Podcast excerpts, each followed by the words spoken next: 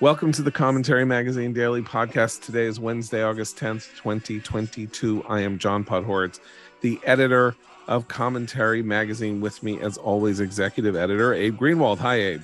Hi, John. Media commentary columnist Christine Rosen. Hi, Christine. Hi, John.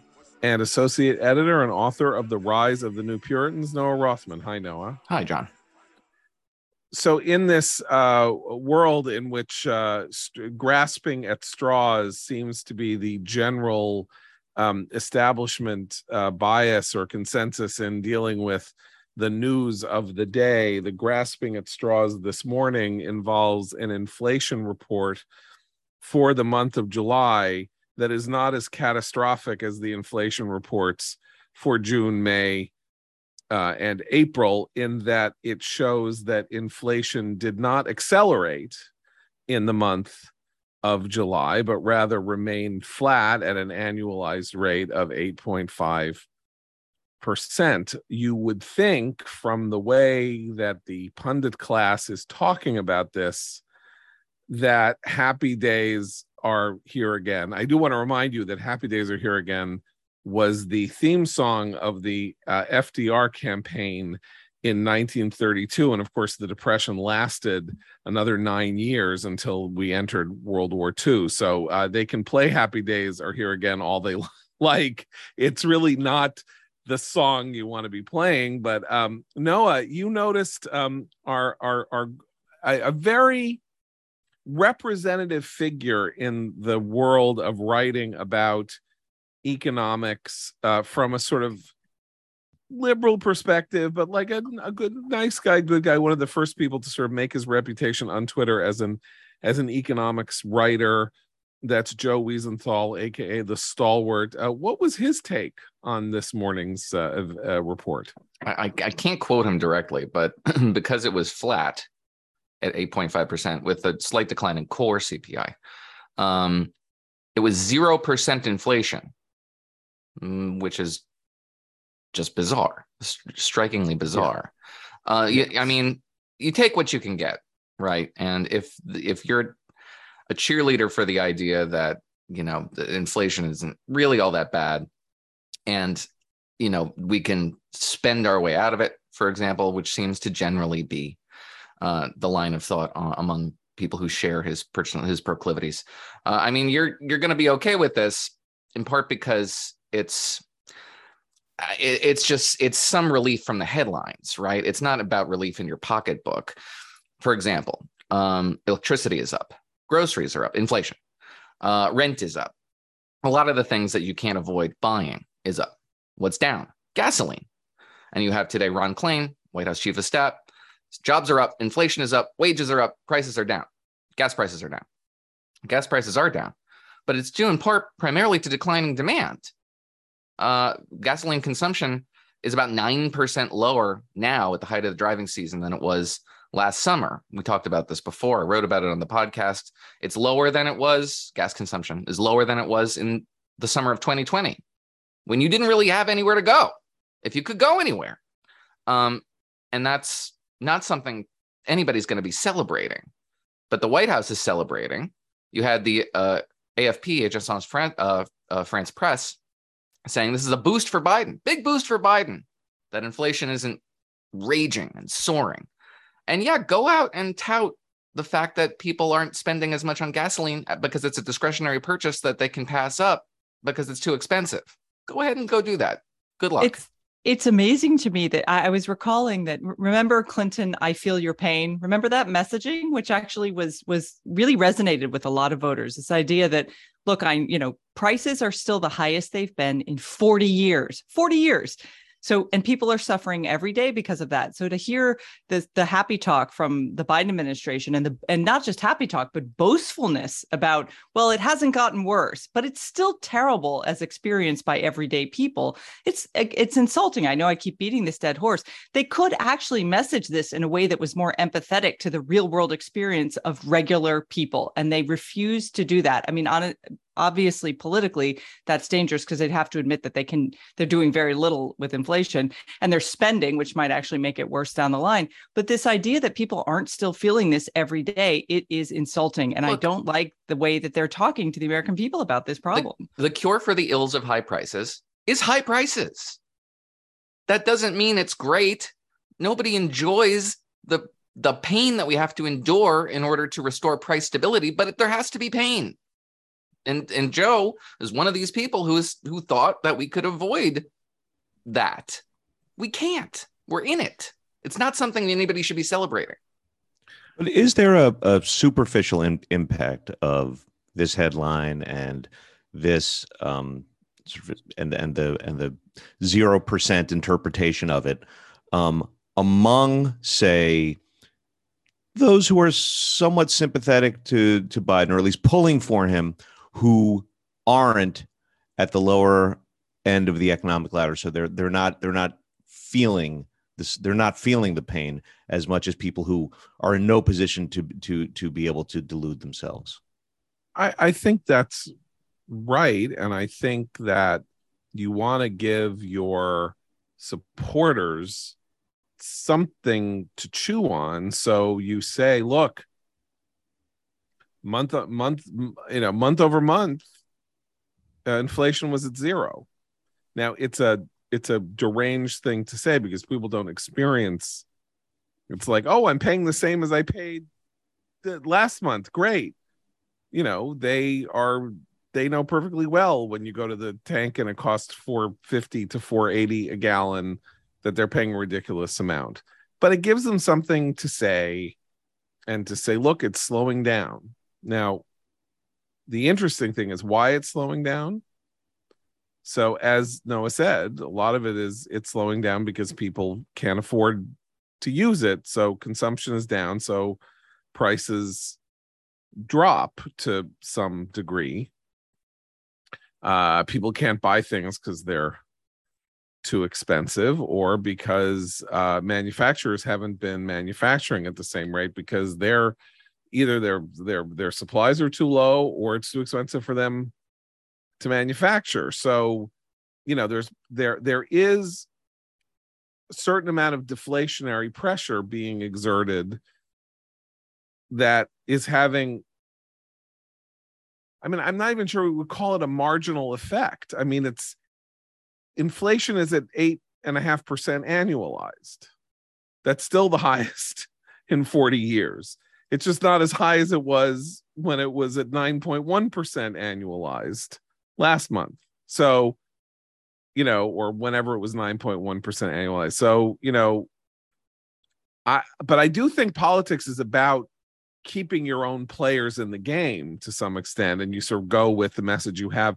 There is no good way to come up with a message that is good for the White House. So the question, uh, Christine, is what I would say, and showing empathy and all that. Uh, like that, it's all bad. Like all the options are bad. So what is the least bad option? This is probably the least bad option. People's own, you know, like animal cunning will always give them some help in figuring out what to say that is a little less painful than the other thing that they were saying. So I would kind of give them a pass on that and sort of Abe's, you know, in Abe's uh, direction but yeah, so um But he ran his lunch pill, Joe. I just want to throw this out there. Like that was his whole thing. I'm not the crazy guy who was on reality TV. I'm the everyday guy. I know what it's like. I sit at the kitchen table. I mean, that was his whole shtick.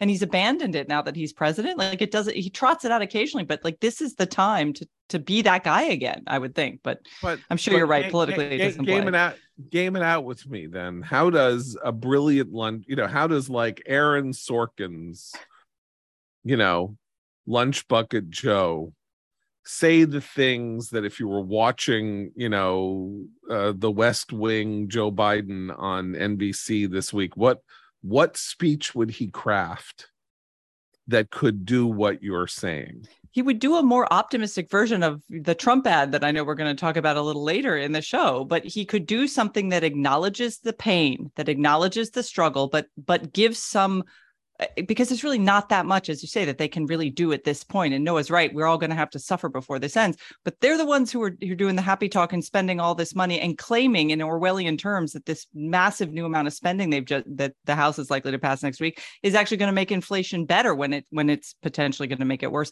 he could do the speech like sitting around the kitchen table i'm i'm going to i listen to your struggles i understand we're coming out of a tough time but we're resilient all the stuff that politicians love to say in these moments. It doesn't really mean anything as a matter of policy but it says to the people who are suffering which is a vast number of americans right now it says i know you're suffering. I understand that I mean, I they- the left doesn't acknowledge any of this. But I also right I because the they're, an Aaron elite, Sorkin they're an version of this is- party is they're Joe rich Biden- people Joe Biden It's walks di- out the front, walks out the South Lawn, walks down Constitutional Avenue, right to Congress, and they pass Medicare for all with Republican votes. That's that's literally Okay. what they what they want to see Okay. happen. I well, just the Democrats submit- are a technocratic, elite, rich party now. They're the elite, college-educated people, and they're not feeling inflation the way the rest of the country is. I submit to you, Christine, that the unconvincing, and I don't say this critically, the unconvincing answer that you gave to my question shows that it's an unanswerable question. Fair he enough. could go out and he could say, I'm sitting at the, you know, I there are things that he could say, and the fact that they're not saying them makes it clear that they think they're walking on some precipices. Like he could say, help is on the way. We just signed this act. We're going to have a domestic semiconductor industry for the first time. That's going to be you know millions of jobs for our children and our grandchildren things are going to happen i heard chuck schumer say this in the best line i've ever heard him give in a speech he said i am convinced that my children and grandchildren or our children and grandchildren will be working in fields and doing things that we cannot even imagine today millions of them as a result of the legislation that we just passed now See, that's where I become cynical. They're all going to be YouTube influencers, whatever YouTube is in 20 years. They'll be influencers. cynical, but again, I'm not defending it as anything but rhetoric. But yeah, but there it's is optimistic, though. You're right. But- yes. there's some weird danger in Biden talking this way. And I think the danger is he needs Democrats to be scared. He needs their their motivation to come out in November, base turnout is fear. We've been talking about Republicans stoking fear.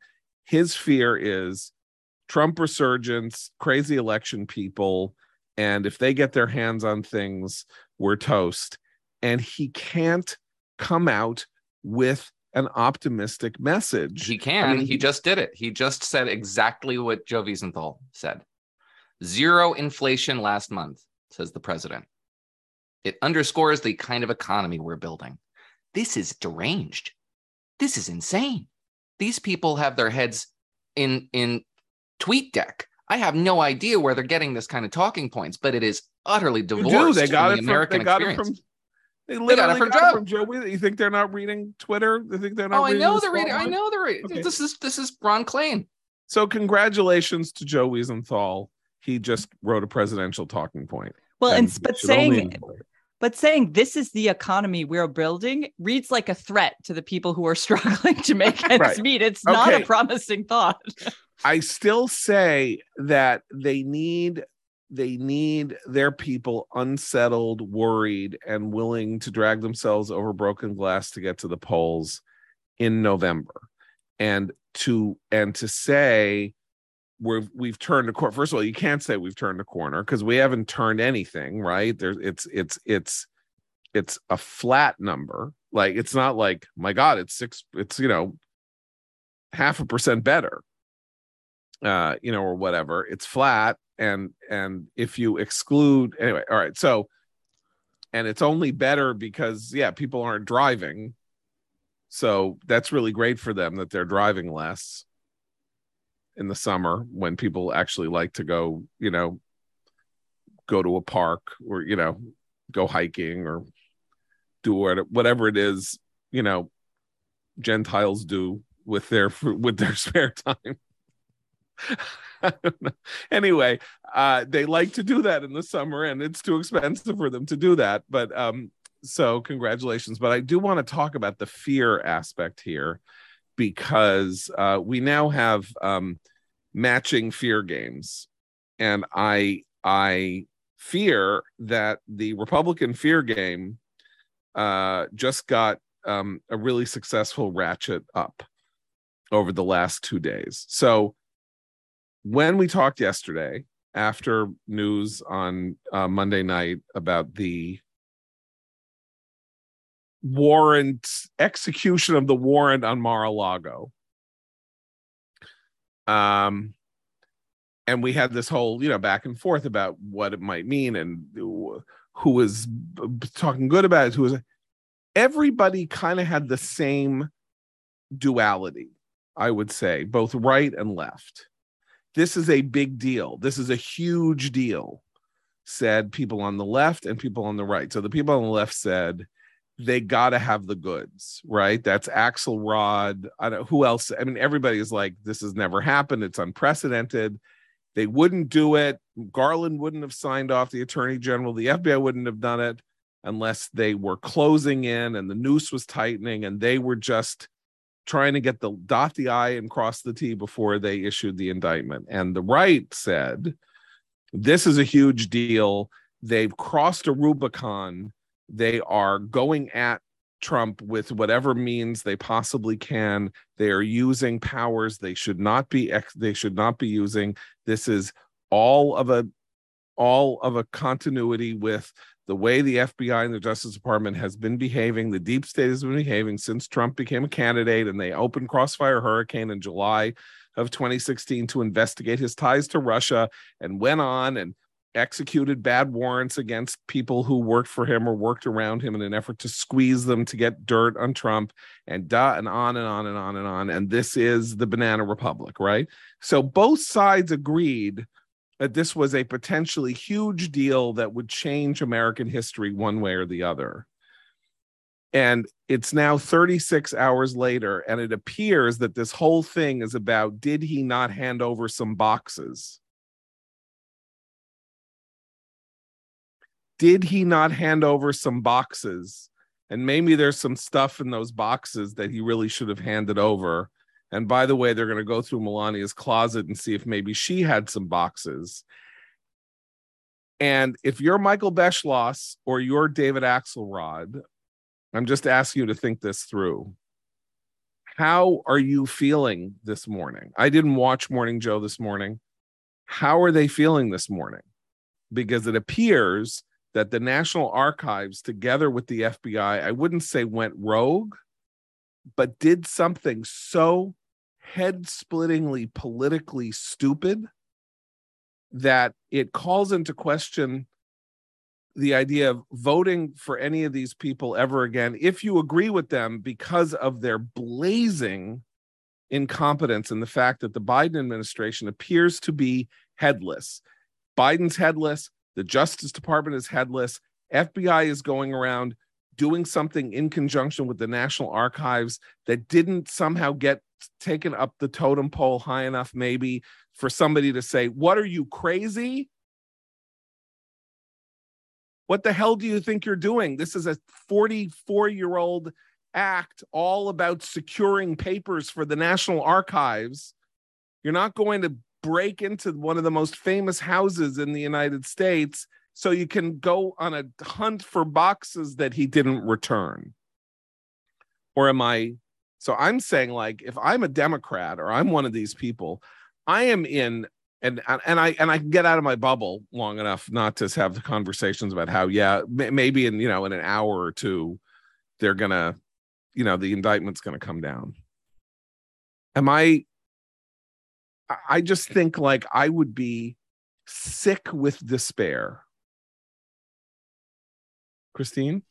Well, I think it's interesting. One of the details that emerged or, or, that has been discussed over the last 24 hours is that the, the Department of Justice had already gone to Mar-a-Lago, looked through a bunch of the boxes, taken out some items, or or I guess maybe it was Trump's staff who looked through. They they did release some items, and then he was told to actually secure what remained so they put a lock on the basement door Um, and then that was actually the lock that was busted open, and he was they broke in and they, you know, not broke in, they they executed the warrant, they went in and they seized the property.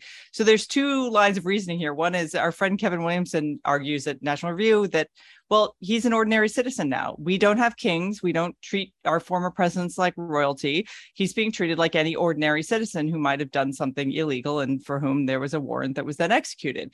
I am somewhat sympathetic to that because it's true that we do not want to treat our presidents as above the law, certainly not while they're in office and not even when they leave office. However, there are lots of people, and we discussed some of them yesterday on the podcast. There are people who've done this before, and they did they weren't subjected to the FBI coming into their home and searching through all their belongings. Although that does happen to average Americans, that happens to people who are engaged in activities that are thought to be criminal. So, on the one hand, he's being treated like an average citizen. He's being reminded of his position in society post presidency on the other hand this it it reads politically like overreach and it feeds as noah was saying it feeds the persecution complex that's that's always latent on the right and that's not necessarily good. And mcconnell mitch mcconnell has already come out and said what's happening? Somebody needs to tell us what's going on. So again like we've gone uh, a while now and we still don't really know what any of this is about. Okay i have one objection to what you said Yes. So I looked this up. So, uh, uh, by the way, getting a search warrant is as easy as everybody says it is because I looked it up. The numbers in 2019 at the federal level are that 19,000 search warrants were requested across the circuit courts in the United States. Of those 19,000, 26 were denied. So what that tells me is the whoa they had to have a lot of great stuff to go to the magistrate to get him to sign off on the if he's like an ordinary citizen he's like an ordinary citizen in the sense that no special care was taken with his search warrant. They went after him the way they would go after anybody else. That is not good for democrats. Here's why. The right wing argument is if they can go after him they can come after you. That was Noah's objection yesterday to the populist line about Trump. You know, you're not safe. If they can go after him, they can go after you. This is kind of proof that that argument has some merit. In other words, let's shine a light on the fact that if somebody goes to a court to get a search warrant, they get a search warrant no matter what. Like, there's no way I don't even know how to do a percentage of 26 out of 19,000. But there's no way that the judges are really, really examining. You know, it's like what they said. It's like you go and you they just stamp it and go the way they did, as Abe said before the podcast with the FISA court and Carter Page, where we were assured that they were incredibly careful with the yeah, blah blah blah blah, and it turned out that that was horseshit. They just give you what you want. You can cite a New York Times article as the proof that you need to surveil an American citizen against whom the law says you need probable cause of a felon, a felonious crime committed outside the boundaries of the United States in order to get that warrant.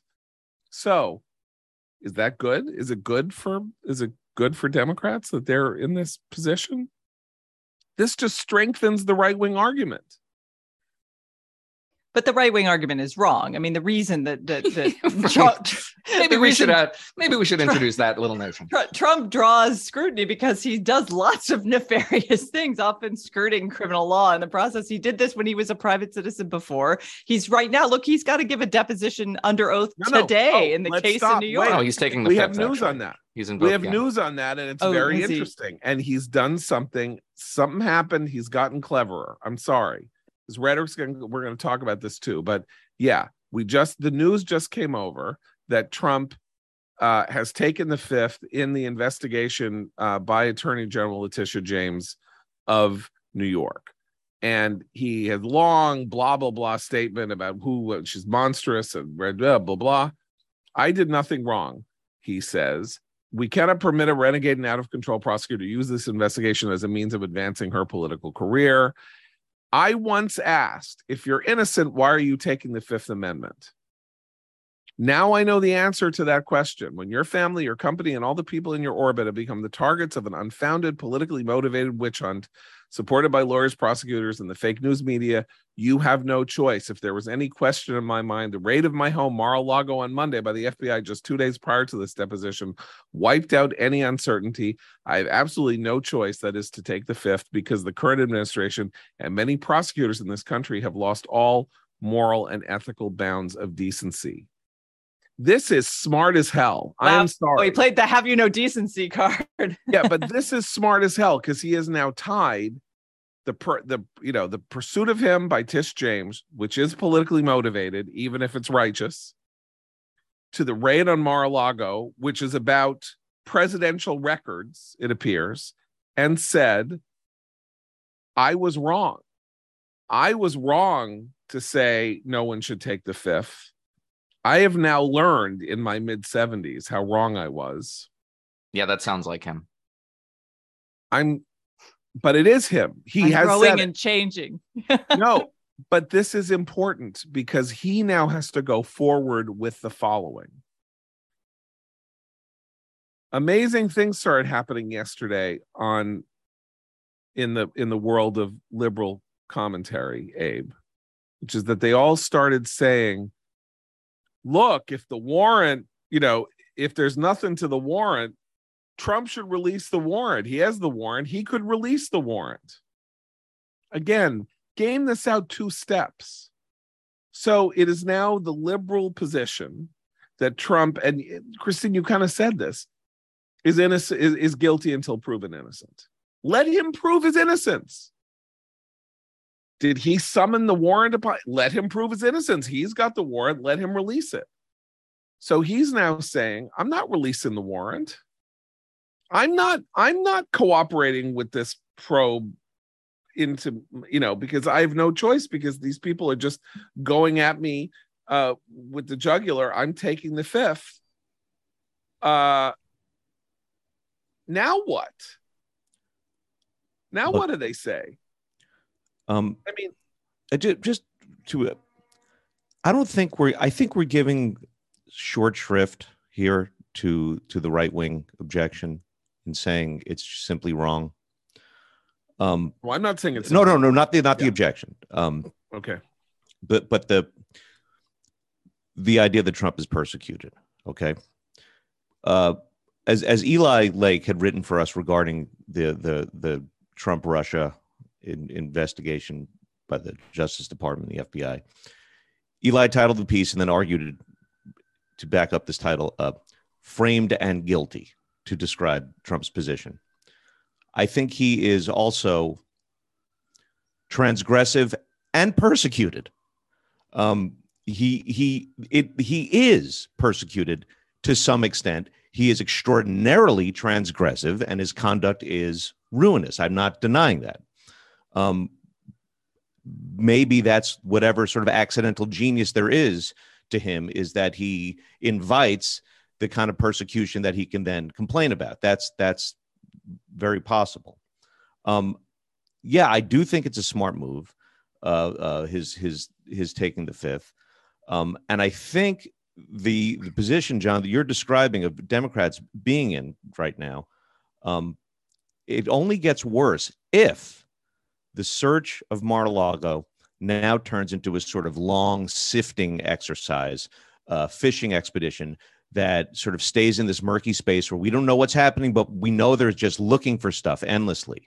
Um, I think that gives him this extension on the persecution complaint and sort of lays out this this um, this case um, that that that will rally everyone behind him for you know for as long as it goes on.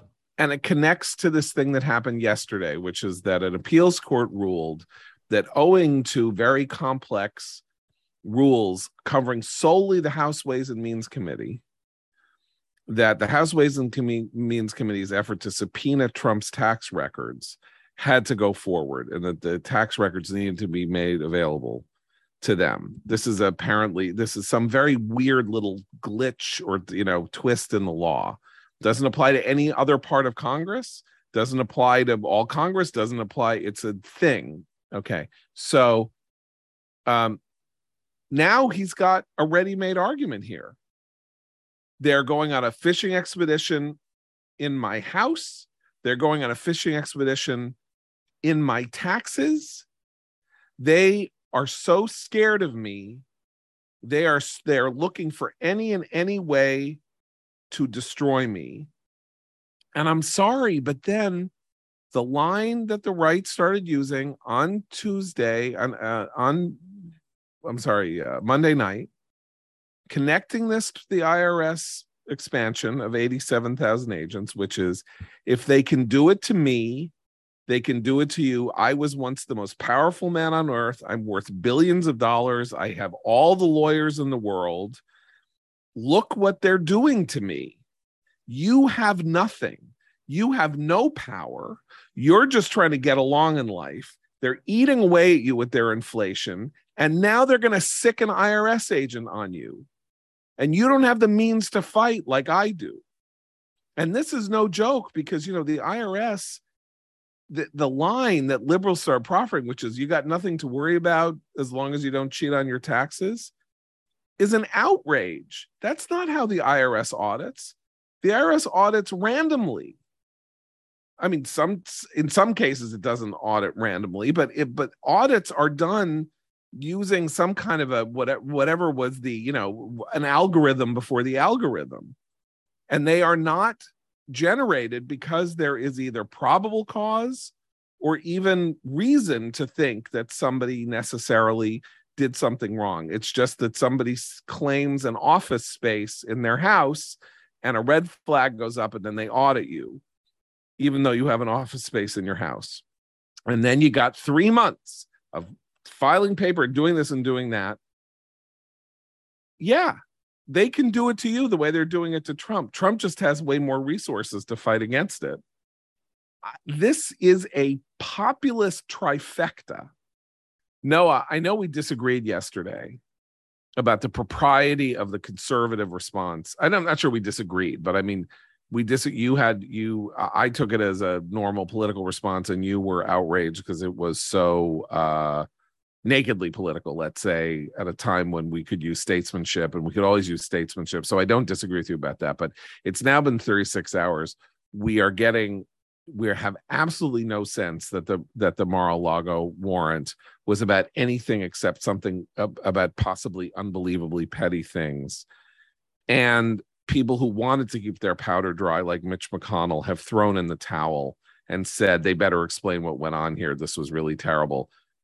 Are you still where you were? Or do you agree with me that there is some kind of a really potent stew that is being brewed up here on the right, throwing all these elements in that uh, is like the ultimate jujitsu, like it's the ultimate attack back against an attack. I agree with you that sacrifice of agency and a persecution complex is politically potent. Uh, it's toxic it's un-American, but it has resonance. Uh, and it's it absolves you of any responsibility for your lot in life and and hoists that problem and that onto unseen forces. Yeah, very politically potent. Uh, I decline to engage in any more speculation about the warrant because it's all speculation. We don't know anything. I do think that the Justice Department should come out insofar as it doesn't imperil an ongoing investigation and talk about the warrant, talk about the predicates for it. They're not going to do that. It's not they're they don't have any reason to do that. Justice Department doesn't have to come out and say anything until and unless there's an indictment. That's their prerogative. Uh, I don't necessarily agree with it. Um, I think Republicans are capitulating to a particularly potent sentiment on the right that is a uh, unconservative sentiment, anti-conservative sentiment. I don't share it. I think it's horrible, and I don't think Donald Trump is a victim. He creates these conditions for himself. He has done so for decades. He has found himself uh, on the wrong end of uh, judges and the justice system on more than one occasion, and it's not because everybody's out to get him. But you're innocent until proven guilty, right? Even sure, if you're sure. Okay. And anybody with a modest understanding of civics also understands that taking the fifth is not an admission of guilt. Donald Trump does not have a modest understanding of civics. Well, now he does. Suddenly he does. No, somebody who drafted that statement for him does. No, Donald no, Trump will get on a stage and erase whatever good he's done by saying what he actually thinks tomorrow. So it's best not to get out in front of it. I'm not getting out in front of anything. I'm saying that they have taken this wob this train that was wobbling toward 2024 with Ron DeSantis on his heels Oh yeah, no, no, no. and They're various other things definitely and the Democrats- have righted his train and have magleved it and it Yeah. is now hurtling not only toward the nomination but potentially toward the presidency. Potentially is the word that. for it. There's no well, of course, indication it's that potentially. there's just very little indication that Donald Trump being at the forefront of the Republican Party is bad for Democrats. Okay. Uh, you know th- this is actually this is actually the subject probably of our next two years of podcasting. So i don't see any need to sort of get into it today. We need to do this as a slow roll. Brace yourselves, Um, listeners. but here's what i mean when i say this. Okay trump has a narrative. And um i was flabbergasted. Actually i want to let me stop and and talk about some other things and then we'll go into the thing that flabbergasted me uh, in a way that i did not expect. So the first thing i want to talk to you about is your sheets okay? Your sheets. Do you like isn't it amazing that some things get better as you use them? I mean most things like wear right? They wear and tear and they get worse. But you know some things don't a great leather jacket a cast iron skillet. You wouldn't think sheets would be on that list right? Because sheets are you know they're they wear but not Boll and Branch sheets. Because they're not just buttery breathable and impossibly comfortable. They get softer with every wash. And here's the key. Forget thread count. Boll and Branch is innovated because it gives you thread quality because it doesn't matter how many threads your sheets have if they aren't the best threads possible. Threads so luxurious, they're beloved by three US presidents, highest quality threads on earth, and they give you a superior softness and a better night's sleep. You'll immediately feel the difference. They're 100% free from toxins, so they got no pesticides, formaldehyde, or other harsh chemicals. They come in nine neutral colors and all sizes from twin up to California King. Boll and Branch sheets fit the deepest of mattresses and are labeled with top and bottom tags, so making your bed is easier than ever. And best of all, Boll and Branch gives you a 30 night risk free trial with free shipping and returns on all orders. So get 15% off your first set of sheets when you use promo code commentary at bollandbranch.com. That's B O L L A N D B R A N C H.com. Promo code commentary. And I'm excited to let you know that on Monday, I talked to you guys about our friend David Bahnsen and his newest offering at his website, bahnsen.com, a free economics course. Uh, I talked to you about it 30 lectures, syllab- syllabi, uh, recommended readings, a history of economics, a history of economic ideas uh, for free. And hundreds of you signed up and I'm really thrilled that you did so. People listening to my voice, you go to bahnsen.com.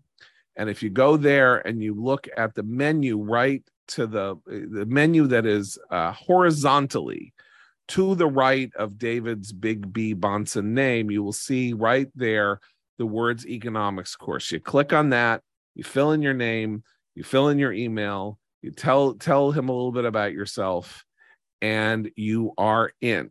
You are in, like Flynn, to learn about economics in a new, exciting, vibrant, and incredibly fulfilling way. And it is all for free. So that's bahnsen.com slash economics hyphen course, or just go to bahnsen.com and look for the words economics course right there in the middle, top middle of your screen.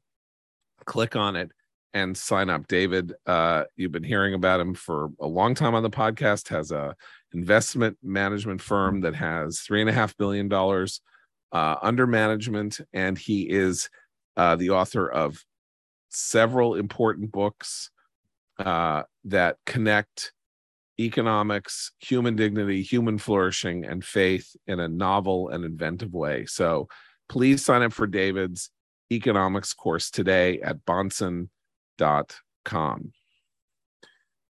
So, generally speaking, I've been very, very, very underwhelmed by the conventional presentation of Trump as a conventional political candidate.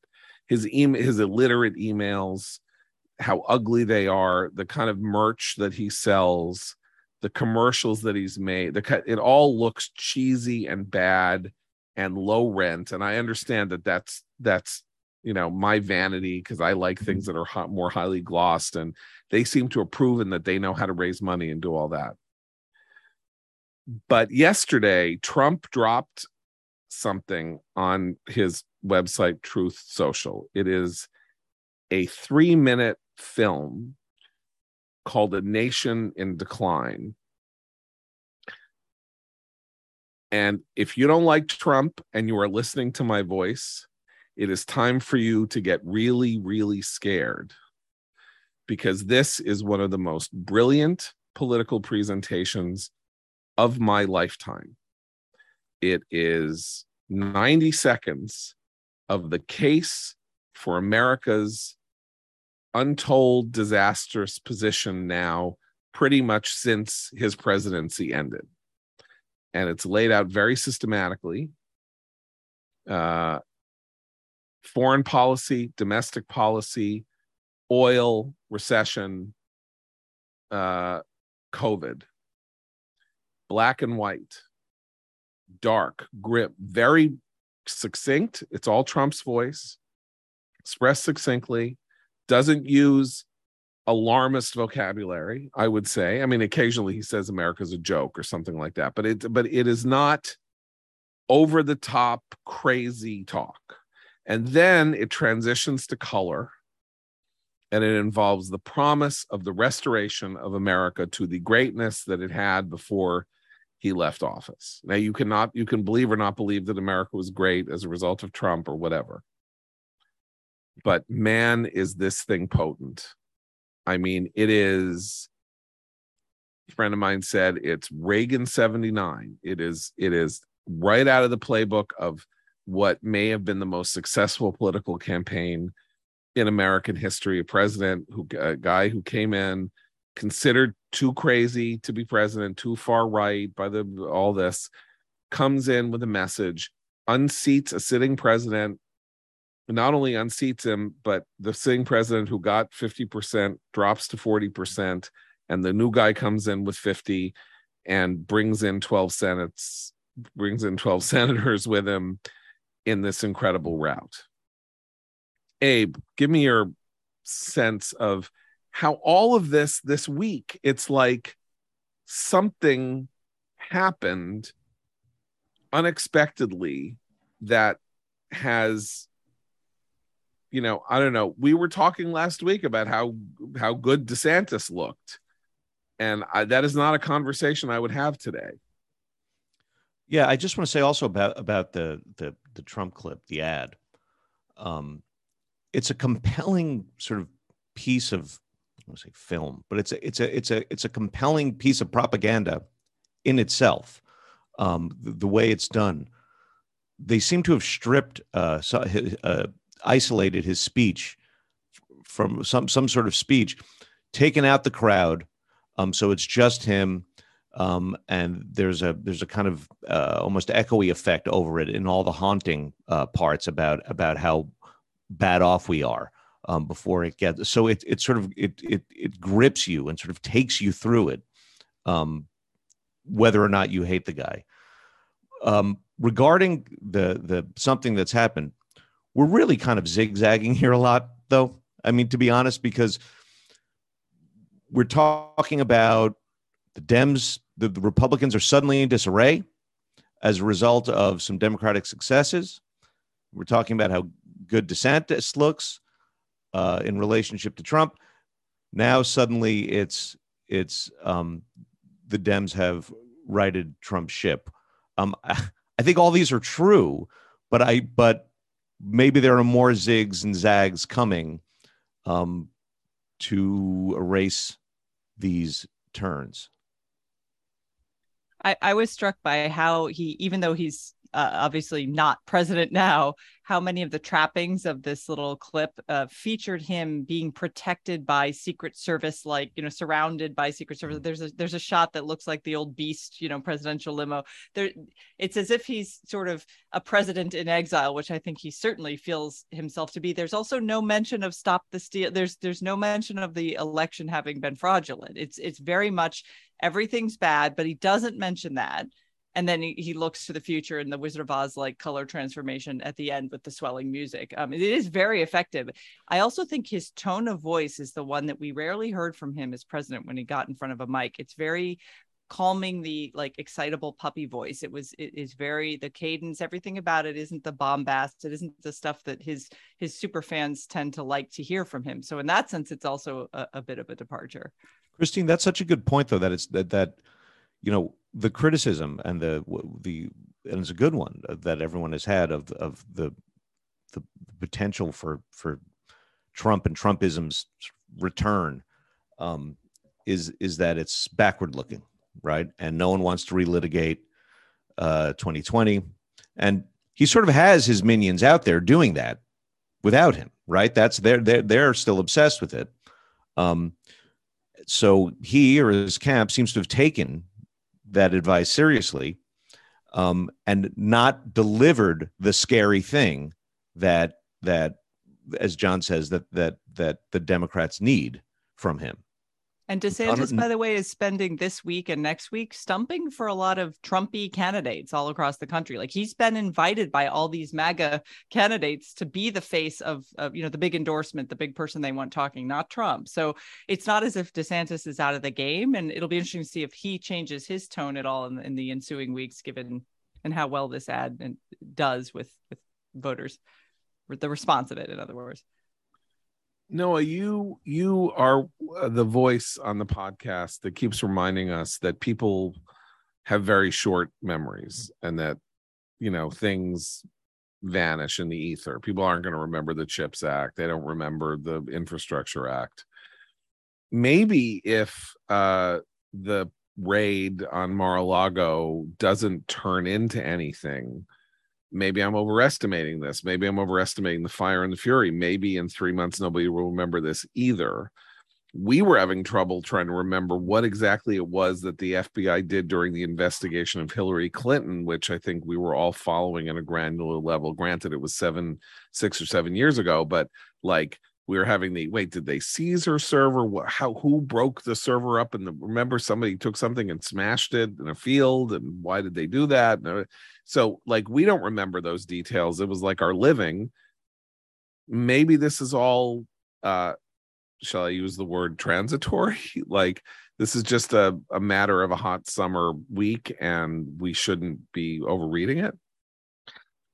So, people don't remember things that they're not reminded of why do we not remember the infrastructure act the the gun control bill and why won't we remember uh, this inflation anti-inflation bill that's actually just a climate change bill because democrats don't actually care about any of it. They don't remind you of it because they're not enthused by it. Um Dem- donald trump's first of all this is a 90 second spot. 90 second spots. Anything less three minutes. Anything, three minutes. It's a three jesus christ. It's uh, so it's long. so it's a it's a web ad. It's aimed at the people who will see it online, um, which are people who are inclined to agree with it. It'll get some earned media on cable, but not a lot. Um, anything that's over 30 seconds isn't a campaign spot. You can safely dismiss it. Um, but what Donald Trump likes to remind people of is 2020, because that's what he cares about. He's not, if he does make another run, and I think he will, he's not going to be the person who wrote that elegant statement about the the the nature of your constitutional right to not uh, incriminate yourself. He's not the person who who put this spot together as uh, visually attractive and appealing as it is. Uh, and I have my problems with the idea that you know you can just dismiss America as a joke. That kind of conditional patriotism makes me sick. Um, however, I don't think that that's the candidate you're going to get on the stump.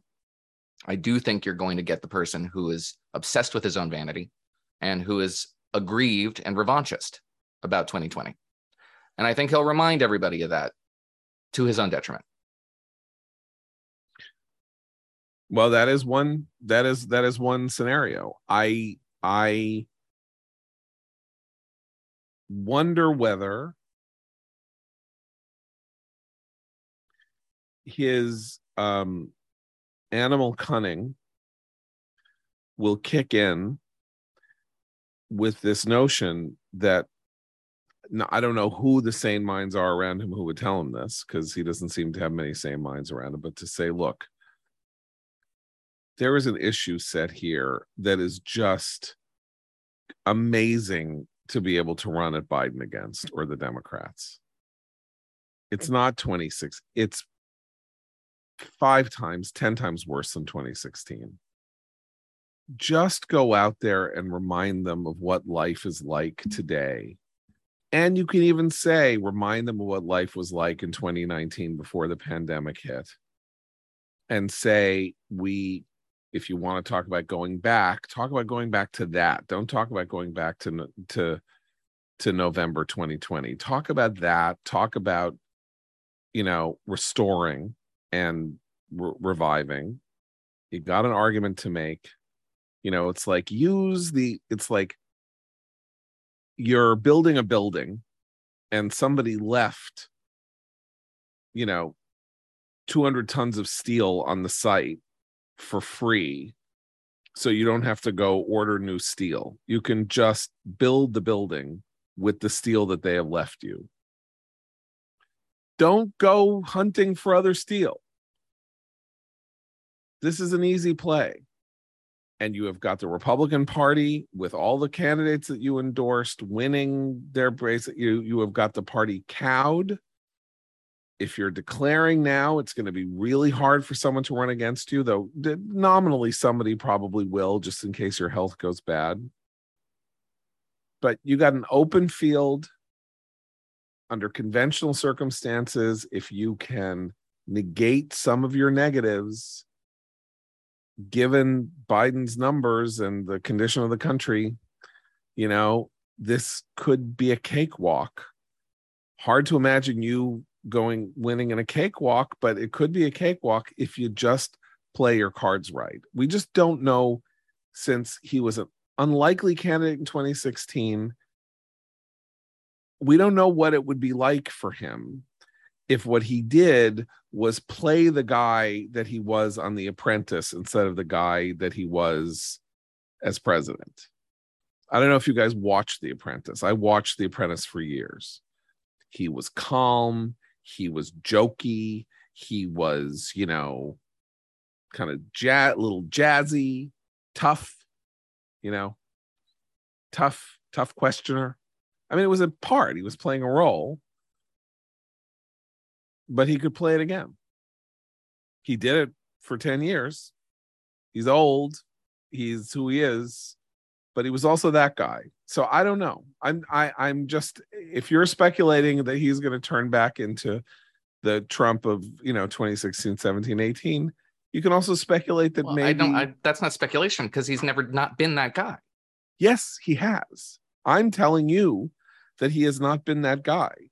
The guy who he was when he was the number one reality star in television was not the guy who was on the stump in 2015 and But 2016. the guy, he was he was the, the America's chief birther when he was on NBC News or not NBC News. He had an NBC contract. no, but I'm saying he's got more colors than you're giving him credit for being. Do you see what I'm saying? He's got more colors. He doesn't have to go back to Alex Jones to build his base. He's got Alex Jones's base in his pocket.